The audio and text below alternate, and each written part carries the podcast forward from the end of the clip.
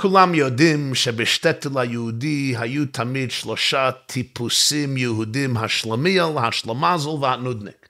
מה החילוק ביניהם? היו אומרים ככה, השלמיאל הוא זה ששופך את המרק על השלמזל. הנודניק הוא זה שרוצה לדעת איזה סוג מרק בדיוק זה היה. נזכרתי על בדיחה ישנה נושנה זו, תראו עוד מעט למה. אבל זה לא סוד שמדורות כבר. עם ישראל מפוצל. החברה הישראלית, החברה היהודית, קרועה. יש קבוצות שונות, עם אידיאולוגיות, שיטות, פרספקטיבות שונות, ולפעמים המחלוקת הלכו כל כך עמוק, עד שקראו אותנו לרסיסים ופגעו בנו עד היסוד. והיום, דומני שיש בת קול, משמיים ומארץ, שקורעת לנו, לכולנו, לאחות את הקרעים, לאחד את הקבוצות שונות, ליצור עם אחד, יחיד ומיוחד.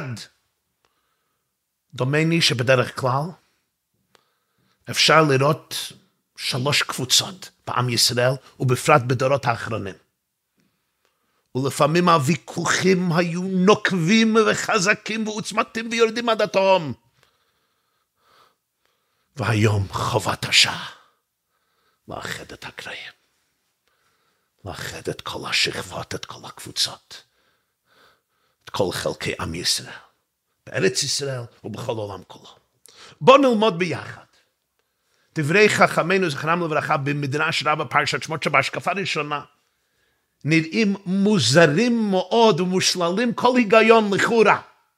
אבל אחרי העיון וההשקפה החודרת נראה לא רק את המתיקות והנועם והעמקות, אלא גם הרלוונטיות, איך שחז"ל ניווטו לנו דרך כבר לפני אלפיים שנה, שזה רלוונטי במיוחד בתקופתנו זו, תקופת הרת עולם, בהיסטוריה היהודית. בפרשת שמות אנחנו לומדים על לידתו וגדולו של משה רבנו בארמון פרעה מלך מצרים. מספרת התורה ספר שמות פרק ב' פסוק י"א. ויהי בימים ההם ויגדל משה ויצא אל אחיו וירא בסבלותם וירא איש מצרי מכה איש עברי מאחיו. משה רואה בפניו מחזה ברוטלי. המצרי הזה מכה. ללא רחמנות איש עברי, אחד מהעבדים העברים היהודים שעבדו. מה משה רבנו עושה, מספרת התורה, ויפן כה וכה. וירא כי ינש, ויח את המצרי, ויטמנהו בחול. הוא מכה את המצרי, הוא הורג אותו, טומן אותו בקרקע בחול, והיהודי העברי, העבד, ניצל ממוות. אומרת המדרש, בוא תשמעו, מדרש רבה שנכתב כמעט לפני אלפיים שנה, פרשה א', פסקה כ"ט. ויח את המצרי, שואלים חז"ל, במה הרגו? איך הוא עשה את זה? ויח את המצרי, אתה לא כותב לי איך, איך הוא היכה אותו? איך הוא גמר אותו, איך הוא חיסל את הטרוריסט המחבל הזה? כמובן, זה עם היהודי, יש מחלוקת, זה לא פשוט. רבי אביתר אומר, היכהו באגרוף. למשה רבינו היה אגרוף, אולי בארמון המלך הוא למד קרב מגע, למד ג'ו ג'יטסו, למד קראטה, למד קיקבוקס, למד, למד איך להשתמש בידיו בתור כלי נשק, בתור נשק. לקח את האגרוף המבורך והבריא שלו, נתן לו בוקס כפי שצריך, וגמר אותו, חיסל אותו, הציל את היהודי החף מפשע. כך הוא שיטת רבי אביתר, היכהו באגרוף. ממשיך המדרש, ויש אומרים לו, מגריפה של טיט נטל והוציא את מוחו. כנראה, כנראה שביד היהודי המשובד העבד היה כלי, כלי של, כלי לבנות, כלי שמשתמשים בו לעבודת הקרקע, מגריפה, כלי שמשתמשים פה לגריפת הטיט וכדומה. משה רבנו הגביה את המגריפה הזו והרג את המצרי. יש שיטה שלישית, רבנן אמרי, הזכיר עליו את השם והרגו. לא. לא השתמש באגרוף, לא השתמש במגריפה של טיט. הוא הזכיר את שם המפורש. מהי הראיה? כהרי אחר כך, ביום השני הוא יוצא ויש שני אנשים עיוורים שהם רבים, ניצים ביניהם. ויאמר לאשר למה, למה, למה תכה רעייך, מה הוא עונה לו? מי שמך לאיש שר ושופט עלינו? הלהרגני אתה אומר כאשר הרגת את המצרי. הלהרגני אתה אומר? מה זה הלהרגני אתה אומר? אה, אומרים רבנן במדרש, מכאן למדים שהוא הרגו על ידי אמירה, על ידי מילים, על ידי דיבורים, איך? הוא הזכיר את שם המפורש. באמת, רק השיטה השליטית מפורסמת בכל החדרים, אני חושב. השיטה השלישית בעיקר מפורסמת אצל רוב עם ישראל שקיבלו חינוך יהודי תורני. למה? כי רש"י מביא רק השיטה השלישית. רש"י בפירושו על התורה, הוא לא מזכיר את השיטה של אגרוף, השיטה של מגרף ושלטת, הוא מזכיר רק רש"י כותב על הרגני, אתה אומר, מכאן אנו למדים שהרגו בשם המפורש.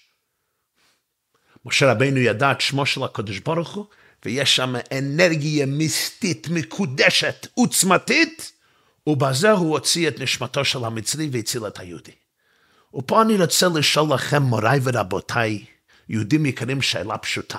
בסגנון הגמרא בהרבה מקומות. מי דהבה הווה? למי נפקא מינה? על מה רבים? אני אומר להבדיל אלף הבדלות, אבל באמת נוגע לי לדעת איזה סוג מרק זה היה? הרי הסיפור הזה קרה לפני אלפי שנים. זה קרה, זה קרה כמעט לפני, זה קרה לערך לפני שלושת אלפים וארבע מאות שנה לערך. מני אז עברנו המון המון אירועים מסובכים מן הקצה לקצה.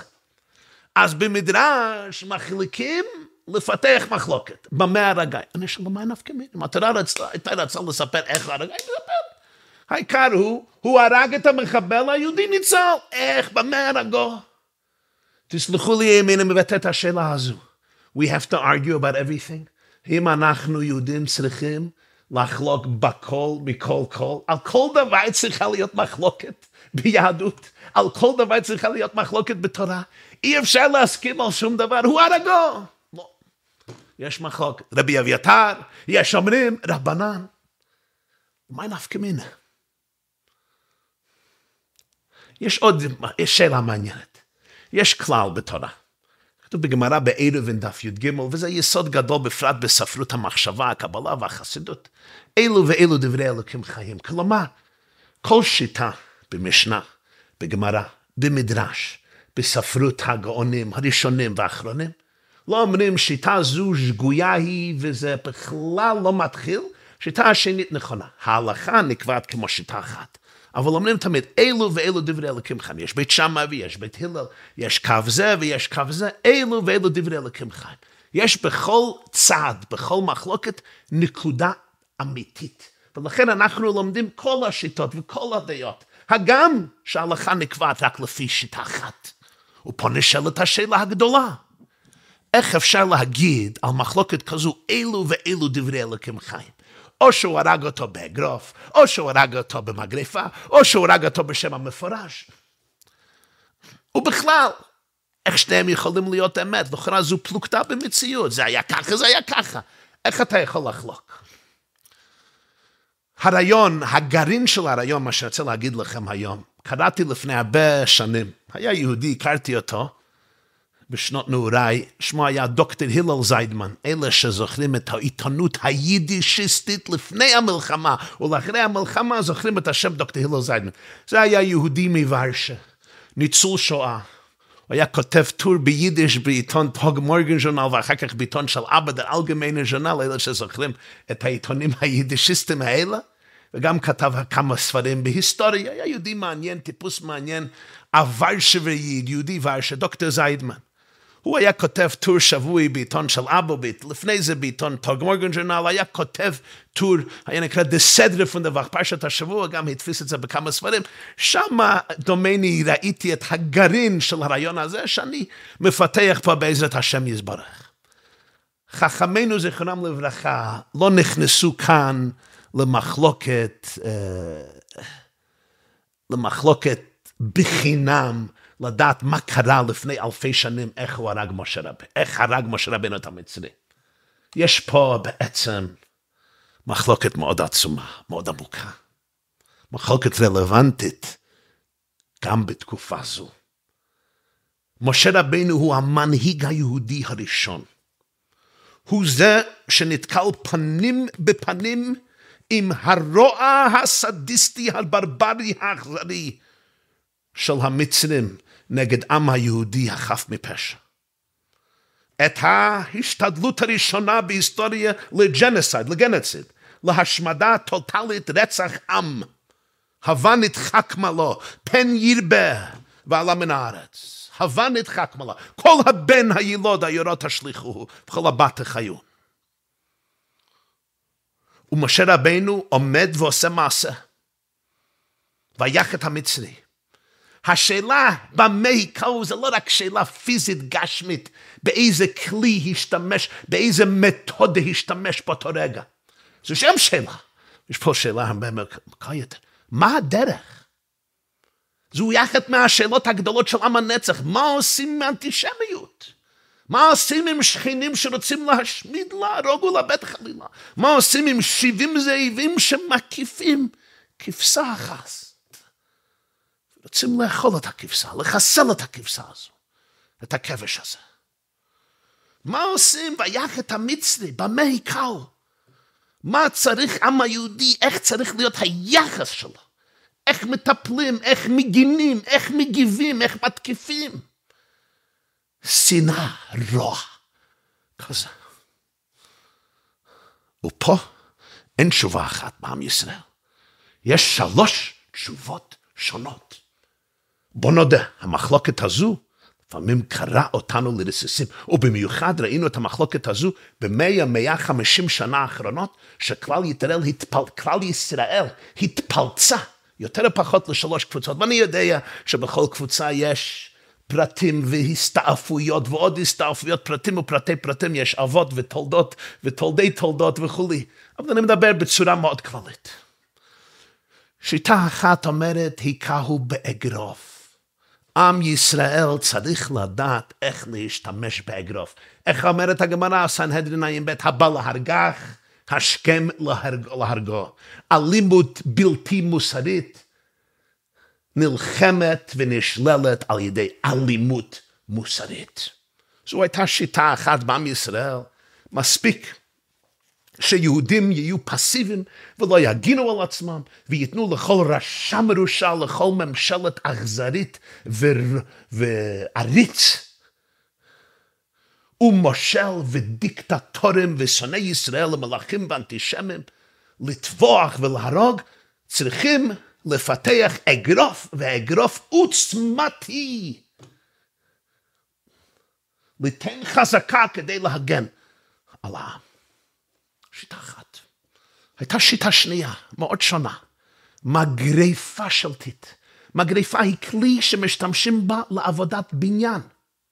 זה הכלי בעל השיניים המוכר לנו, משמש לעבודת הקרקע, או המגרפה אז אולי היה גם יאה או כף וכדומה. אבל המגרפה מסמלת מלאכת הבנייה. אה, יש פה סמל אחר. תפקיד היהודים בהשקפה הזו והשיטה הזו הייתה מאוד פופולרית בארצות הברית באמריקה, ובפרט לפני, לפני, בפרט מאוד לפני מלחמת העולם השנייה. וגם אחר כך. תפקיד היהודים זה לבנות את עצמם, לבנות עסקים אדירים, קשרים עצומים, כוח דיפלומטי חזק באמצעות הצלחה כלכלית, תרבותית, אקדמ, אקדמית, פוליטית. שיהודים יבנו את עצמם לטייקונים, שיכבשו את שוק הנדל"ן, שייצרו ויבנו בריתות פוליטיות חזקות, בניות קשרי השפעה. לפי הגדרה זו, צו השעה זה ליהודים לקח מגרפה ולבנות בניינים גורדי שחקים. במובן פיזי וגם במובן, במובן פיזי וגם במובן רעיוני. עסקים ענקים ובכך להפך לעם עם עוצמה כלכלית, עם המון קשרים והשפעה, עם בעלי פוליטיקה, עם מנהיגים בכל העולם שישפיעו דרך דיפלומטיה על ידי זה שיוצרים יחסים מצוינים ואדירים עם כל הממשלות המתאימים. ההשקפה הזו גרסה שאנחנו צריכים לבנות הייטק עוצמתי, עסקים אדירים, מוצלחים עד לשמיים, תאגידים, חברות. ליתן, ליתן לעצמנו מעמד איתן בעולם שיכול להיות משוגע, שיהודים בכל, שיהודים בכל ייכנסו לתקשורת, או לפוליטיקה, או לאקדמיה, או לתרבות, וכמובן לוול סטריט, או לוושינגטון, או להוליווד וכולי.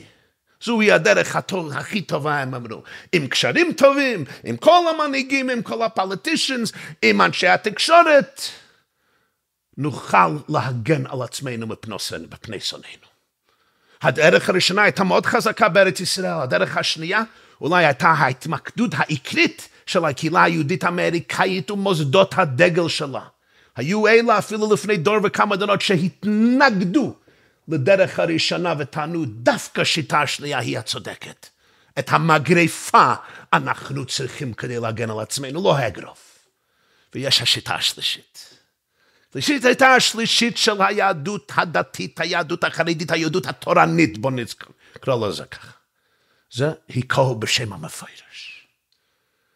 הנשק שהיה למשה רבנו, באותו רגע קריטי, בהתחלת ההיסטוריה שלנו, זה שם המפרש. לא האגרוף, לא המגריפה, שם המפרש.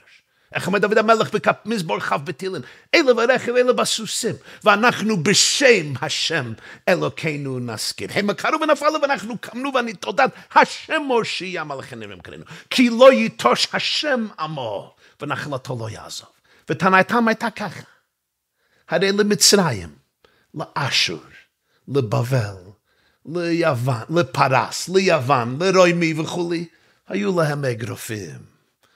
היו בעלי עוצמה אדירה, מזוינים עם כל הנשק בעולם. ידעו ללחום טוב, גם היו להם מגריפות. בנו ארכיטקטורה נפלאה, מקסימה. gymnasiums ו colosseums ו gladiators ובניינים אדירים ועצומים ותרבות חזקה. אבל הם לא כאן. כל האימפריות האלו נשמדו מן העולם, לא נשאר מהם שריד ופליט, ועם ישראל חי. למה?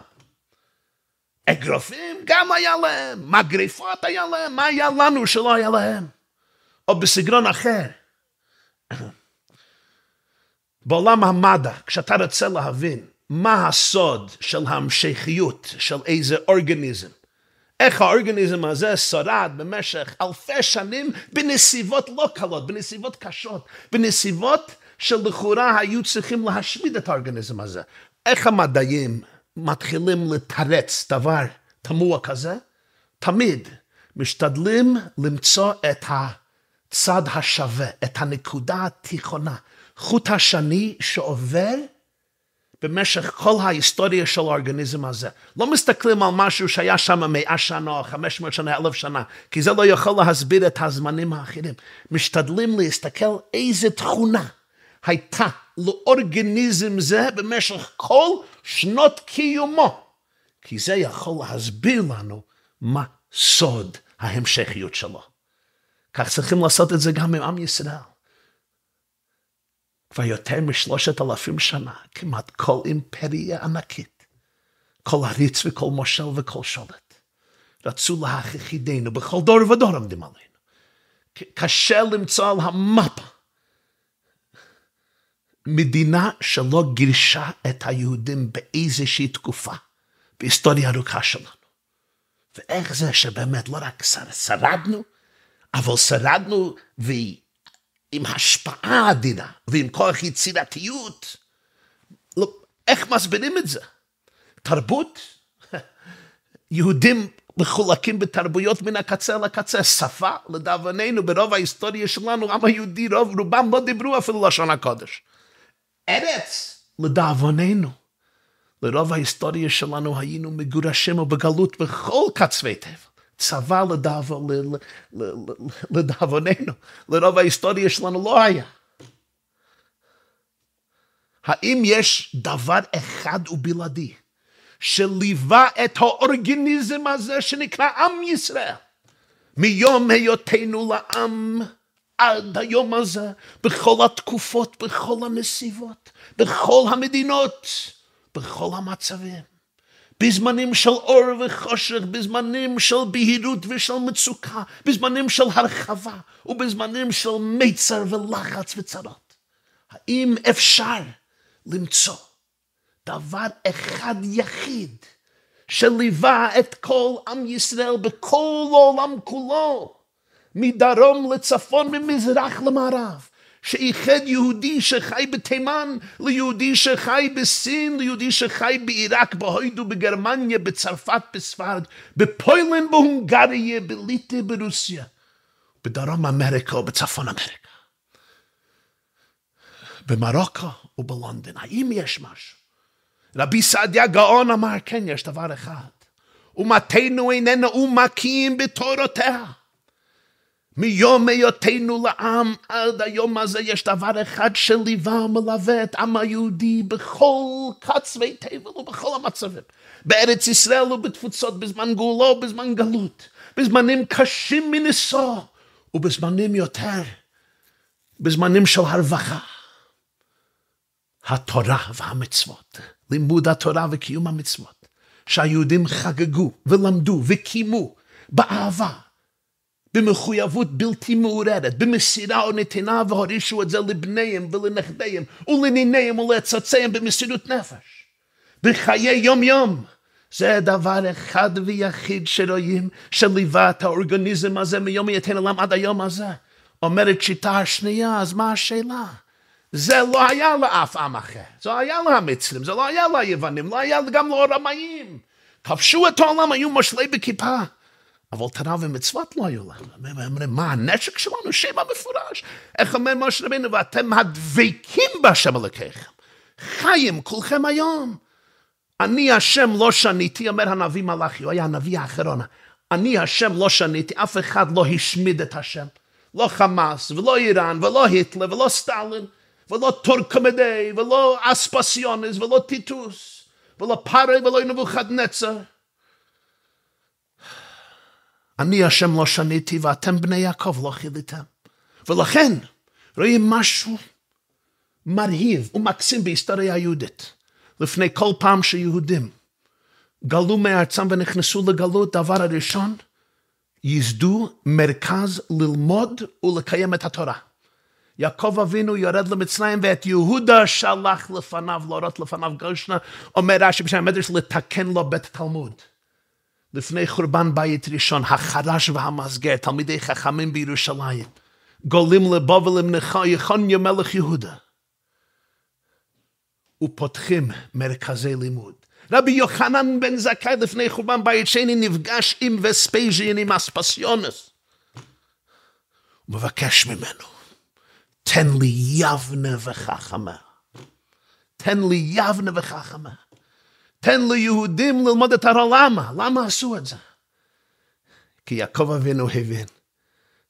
כמו שהנביאים בסוף בית ראשון הבינו, כמו שרבי יוחנן בן זכאי הבין, שעל ידי זה היהודים ישרדו ויהיו עם הנצח, כי על ידי הדבקות באלוקים חיים, השם אלוקים אמת הוא אלוקים חיים שאין עוד מלבדו, הם ישרדו ויתקיימו וגם ישמרו את הזהות שלהם. עובדה, למה יכלנו לחזור לארץ ישראל לאחרי אלפיים שנה, שהיום ברוך השם יש כמעט שבעה מיליון יהודים בארץ ישראל, כן ירבו השם ישמור צאתם ובויותם, צאתכם ובויכם מעתה ועד עולם. אחרי אלפיים שנה. כי במשך אלפיים שנה שלוש פעמים ביום התפללו לכיוון ירושלים, לכיוון בית המקדש. כי במשך אלפיים שנה למדו מסכת זבחים ומנחות בכורות, ערכין, תמונה, כריתות, למדו על טומאה וטהרה ועל הלכות קרבנות ועל קדושת מחיצות ועל קדושה ראשונה ועל קדושה שנייה ועל תרומס ומייסרס ומייסר ראשון ומייסר שני ומייסר עוני וביקורים ודיני כליים ודיני שבי ודיני שמיטה. חיו נשמו ארץ ישראל, נשמו הלכות בית המקדש. נשמו קדושת ארץ ישראל. יהודי בסוף העולם פתח ספר משנה, פתח גמרא, ופתאום היה רוחני בארץ ישראל, ואחרי אלפיים שנה היה איפה לחזור. היה עם שרוצה לחזור, שמשתוקק לחזור, שמסר את נפשו לחזור ולבנות ארץ ישראל. אז זהו השיטה השלישית, שם המפורש. אבל אלו ואלו דברי אלוקים חיים. שמחת תורה תשפ"ד. אוקטובר, שביעי לאוקטובר 2023. הוא קריאה גדולה, קריאת ההיסטוריה. קריאת עם ישראל מזמן אברהם אבינו עד עתה, קריאת אלוקי ישראל, לאחד את שלוש השיטות.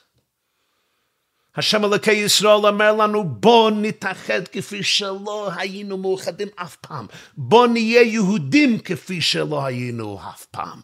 זוהי הבת כל היום. אלו ואלו דברי אלוקים חיים. היכהו באגרוף, היכהו במגרפה שלטית, והיכהו בשם המפורש. אי אפשר עוד לנו לסבול את הפיצול המוחלט בין שלוש שיטות האלה. לא, אסור. מוכרח לאחד אותם. זה עתידנו, זה נצחיותנו, זה עוצמתנו, זה כוחנו. דבר אחד, היכהו באגרוף. זה לא שיש לנו רשות להגן על עצמנו פיזית, יש חיוב. כפי שציטטתי הגמרא בסנהדרין ע"ב וגמרא בברכות, אם בא להורגו, חשכם להורגו, אותו התורה שציפתה על תפילה ולימוד התורה ונתינת צדקה, ציפתה את זה, פיקוח נפש דויכה כל התורה כולה. לכל המצל, כל המקיים נפש אחת, כאילו קיים מוילה מולי, ואם הוא בוא להרגו, חשכם להרגו תחילה. איך אומר דוד המלך בתהילים קמ"ד לדוד, ברוך השם צורי המלמד ידיי לקרב, אצבעותיי למלחמה. דוד ידע מה זה לימוד התורה. דוד היה ראש הסנהדרין, אומרת הגמרא, בברכות ובסנהדרין. דוד שלח את יואב בן צרויה למלחמה כך שהוא יכול ללמוד תורה ולהגן על יואב בן צרויה. אבל הוא אומר מלמד ידיי למלחמה וניחתה קשת נחושה זרועותיי. למה? כי אותו אלוקים שציווה לנו ללמוד תורה, לקיים מצוות ולהתדבק תמיד בשם המפורש, אומר לנו שיש חיוב גדול להגן על עצמנו, לא תעמוד על דם רעך, בוא הרגו, חשכם לא הרגו. אותו שולחן ערוך, סימן שכ"ט באורח חיים בהלכות שבת, נחרים שצרו על עיירות ישראל. אפילו אם באו כדי רוצים לגזול קש ותבן להכיל הבהמות, זהו, לא רוצים שום דבר. אבל זה עיר הסמוכה לסבר, ומשם תהא הארץ נוכל לכבש. כלומר, יש חשש וחשש וחשש. שחיי נפש אחד יהיו בסכנה. יוצאים עליהם בכלי זין ומחללים עליהם את השבת. צריך חילול שבת. האחים יצאו, איך אומר מוישה לבני גדול, האחים, האחים יבואו למלחמה ואתם תשבו פה. משה רבנו אומר, אם אתם יכולים וצריכים אתם למלחמה, אתם מחויבים, הבוא להרגה חשכם להרגה. זה אגרוף. יהודים לא אוהבים להשתמש באגרוף. לא באחרים לזה. עושה שלום במרמה והוא יעשה שלום עלינו. מקווים בכל רגע להיום של ונתתי שלום בארץ ושכבתם ואין מחריד. איך מסיימתם את המשנה הפסוק? השם אויז לעמו ייתן, השם יברך את עמו בשלום. השם אויז לעמו ייתן. העם היהודי לפעמים צריך עוז, עוצמה, וגם עוצמה פיזית של אגרויף של משה רבנו. גם יש מגרפה. אין סומכין על הנס. ודאי יהודים צריכים להשתמש בכל הקשרים שלהם, הקשרים הכספיים והקשרים הדיפלומטיים והקשרים הפוליט, והקשרים הפוליטיים והקשרים הביטחוניים והקשרים בכל מידה אפשרית כדי להשפיע על העולם. כדי ליצור ארץ מובטחת בכל המובנים, בגשמיות וברחניות. אנחנו גם צריכים להסביר לעולם שחברה של אנטישמים, עולם של אנטישמיות שלא נותנת מקום לעם ישראל, לא נותן מקום לעם ישראל, עולם שאין בו מקום לעם ישראל, אין שם מקום לאנושיות. כשהשם אומר לאברהם, ואברך מברכך, זה לא רק ברכה, זה גם חזון היסטורי. תסתכל על כל אומה בעולם, תראה. אם הם מברכים יהודים זה מקום מבורך, אם הם מקללים יהודים זה מקום של קללה. בכל המדינות ששם האנטישמיות מתפרצת. היהודים הם הראשונים, אבל אף פעם לא האחרונים. היטלר התחיל עם היהודים, לא סיים עם היהודים. סטלין התחיל עם היהודים, לא סיים עם היהודים. האסלאם הרדיקלי הקיצוני התחיל בפיגועי התאבדות בארץ ישראל, אבל לא סיים שמה. לא סיים שם, כל העולם נכנס לסכנה ולפניקה. זה לא רק מלחמת היהודים, המלחמה היום של ישראל נגד חמאס זה מלחמה עבור כל העולם כולו לכל בן אדם חוף מפשע שרוצה לשרוד ולהתקיים בעולם הזה. אז בוודאי צריכים לבנות את המגרפות ולהשתמש בכל דרך שהיא, בכסף או בגוף או בנפש או בממון, כדי להשפיע, כדי ליצור קשרים, כדי לקבל עזר בכל אופן צורה שהיא, זה גם חלק מציווי התורה. ואחר כך יש השיטה השלישית, יסוד היסודות, שיטת רבנן. ורש"י מביא את זה, כי רש"י רוצה לחקוק את זה בלב כל ילד יהודי שלומד חומש, בשם המפורש. יסוד היסודות, הגיבוי הרוחני, המורל, העוצמה הפנימית של עם ישראל זה על ידי דבקות. דבקות באמונתנו, דבקות באלוקינו, דבקות בשרשים שלנו, דבקות בתורתנו, במצוותינו, בעמנו, בתולדות שלנו. ואתם הדבקים בשם אלוקיכם חיים כולכם היום. זה העוצמה הנצחית של עם ישראל, לימוד התורה וקיום המצוות בחיי יום-יום, אמונה, אחדות ויהדות. בגאון יעקב, מתשתולץ. זה הנשק הנצחי שלנו, וזה עמוק יותר. רבי ישראל מרוז'ין, אחד מענקי החסידות, אמר פעם ככה, ויח את המצרי ויטמנהו בחול. מה זה חול? חול זה חול, כן? כחול הים אשר לא יספר מרוב. אבל חול פירושו גם המבדיל בין קודש לחול. זה ממשה רבנו אמר את השם המפורש, ויטמנהו בחול. הוא טמן את זה בתוך דברי חולין. כשמשה רבנו דיבר, הוא תמיד הזכיר שם המפורש. משה רבנו היה דבוק לנקודת הבורא והבריאה בכל רגע ורגע. הרי כל הבריאה בעצם זה זרם אור האינסוף. משה רבנו לא ניתק מהלוקות אפילו לרגע, ויתמנהו בחול. כל מילה היה שם המפורש. אבל זה היה טמון בדברי חול, ויתמנהו. כשאתה שמעת משה רבנו מדבר שם, זה לא היה נשמע שם המפורש, זה היה טמון בחול. אם אני יכול להרחיב את דברי רבי ישראל מריז'ן הייתי אומר ככה, ויתמנהו בחול. לפעמים שם המפורש צריך להיות טמון, וזה טמון וחבוי בתוך דברי חולין, כלומר, שלוש השיטות במדרש זה לא שלוש שיטות שונות והפכיות, זה אותו דבר. ויתמנהו בחול, גם האגרוף של יהודי וגם המגרפה של יהודי זה גם ביטוי של שם המפורש. ויתמנהו בחול, יש שם המפורש בהתגלות. יש חיי יהודים רוחנים, דבקות באלוקים חיים על ידי לימוד התורה וקיום המצוות ואמונה ומצוות אהבת ישראל, שהיא העיקר ויסוד היסודות. אבל אצל יהודים גם צבא, וגם כלי נשק, וגם קשרים דיפלומטיים, זה לא כוחי ועוצם ידי עשה לי את החייל הזה שמנותק משם המפורש. אין שני עמים יהודים, זה שמחומש וזה שמזוין וזה שמבין בצבא, וזה שיושב בבית המדרש ולומד תורה, איך אומרת הגמרא בסנהדרין? אלמלא יואב לא לחם, דוד לא היה יכול ללמוד תורה, אבל אם דוד לא היה ללמוד תורה, יואב בן צורה לא היה יכול ללחום. אצל היהודים זה הכל אחד מחמך כי ישראל גוי אחד בארץ. מפרש בעל התניא איגרת הקודש סימן ט'. מה זה גוי אחד בארץ? זה הגוי העם שמגלה את האחדות גם בארציות. גם בענייני ארץ לא יפרידו מאחד האמת חס ושלום, כותב בעל התניא. האגרו והמגריפה של עם ישראל זה גם שם המפורש. איך אומר דוד המלך אל גליית בשמואל א' פרק י"ז, ויאמר דוד אל הפלישתי, אתה בא אליי בחרב, בחנית, בחידון. ואנוכי בא אליך בשם השם צבאות, אלוקי מערכות ישראל אשר חרפת. וואו. אבל דוד המלך לא התיישב ללמוד אחר כך, לקח אבן וזרק על מצח גליית והוא מת. איך אומר בתהילים? מלמד ידיי למלחמה. הוא מלמד את ידיי למלחמה. רבי מלובביץ' פעם מתבטא, הוא אומר, מי שיודע קצת המשניות יודע איפה מסכת חולין בתוך סדר קדשים.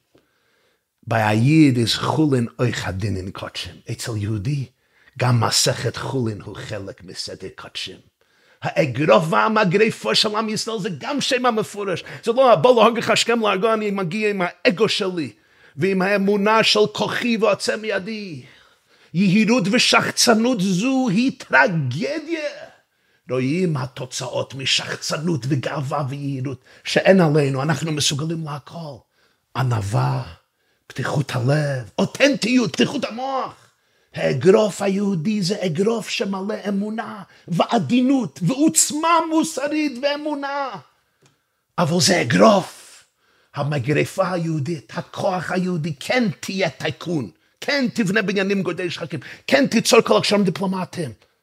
אבל עם ענווה, עם אותנטיות, עם אמונה איתנה, מי אתה? להיות יהודי גאה. זה לא שתי, שלוש שיטות הפכיות, זה הכל ויתמנהו בחול. גמרא אומרת במסכת מכות דף י"ד, אומר רבי ישוע בן לוי, כתוב בתהילים, עומדים היו רגלינו בשערייך ירושלים. מי גרם לרגלינו שיעמדו במלחמה? שערי ירושלים שהיו עסוקים בתורה. בחוקותיי כתוב, פרשת אם בחוקותיי תלכו ואת מצוותיי תשמורו ועשיתם אותם, ורדפתם את אויביכם ונפלו לפניכם לחרב. כן, יש זמן שצריכים לרדוף אחרי האויב ולמגר אותו כליל מפני תבל עם חרב. אבל אצל יהודים זה לא שלושה עולמות נבדלים. עם התורה, עם השם, עם ישראל, עם הנצח. צריך סוף סוף לאחד בין כל שלוש השיטות האלו, כי בנפשנו הדבר, עמנו לא נוצר להיות קרוע. עמנו לא נוצר להיות מחולק לשנוא אחד את השני. עמנו נוצר ליצור ביחד את המהפכה שיהפך את כל העולם לעולם שגולה, שיכניס בו טוב בלתי גבולי, אהבה בלתי גבולית, חמלה בלתי גבולית ומוסר בלתי גבולי. וזה גם נכון בחיי הפרטים של כל אחד מאיתנו. צריך אגרוף, צריך מגרפה, אבל תמיד צריכים להיות דבוק בשם המפורש. תודה רבה.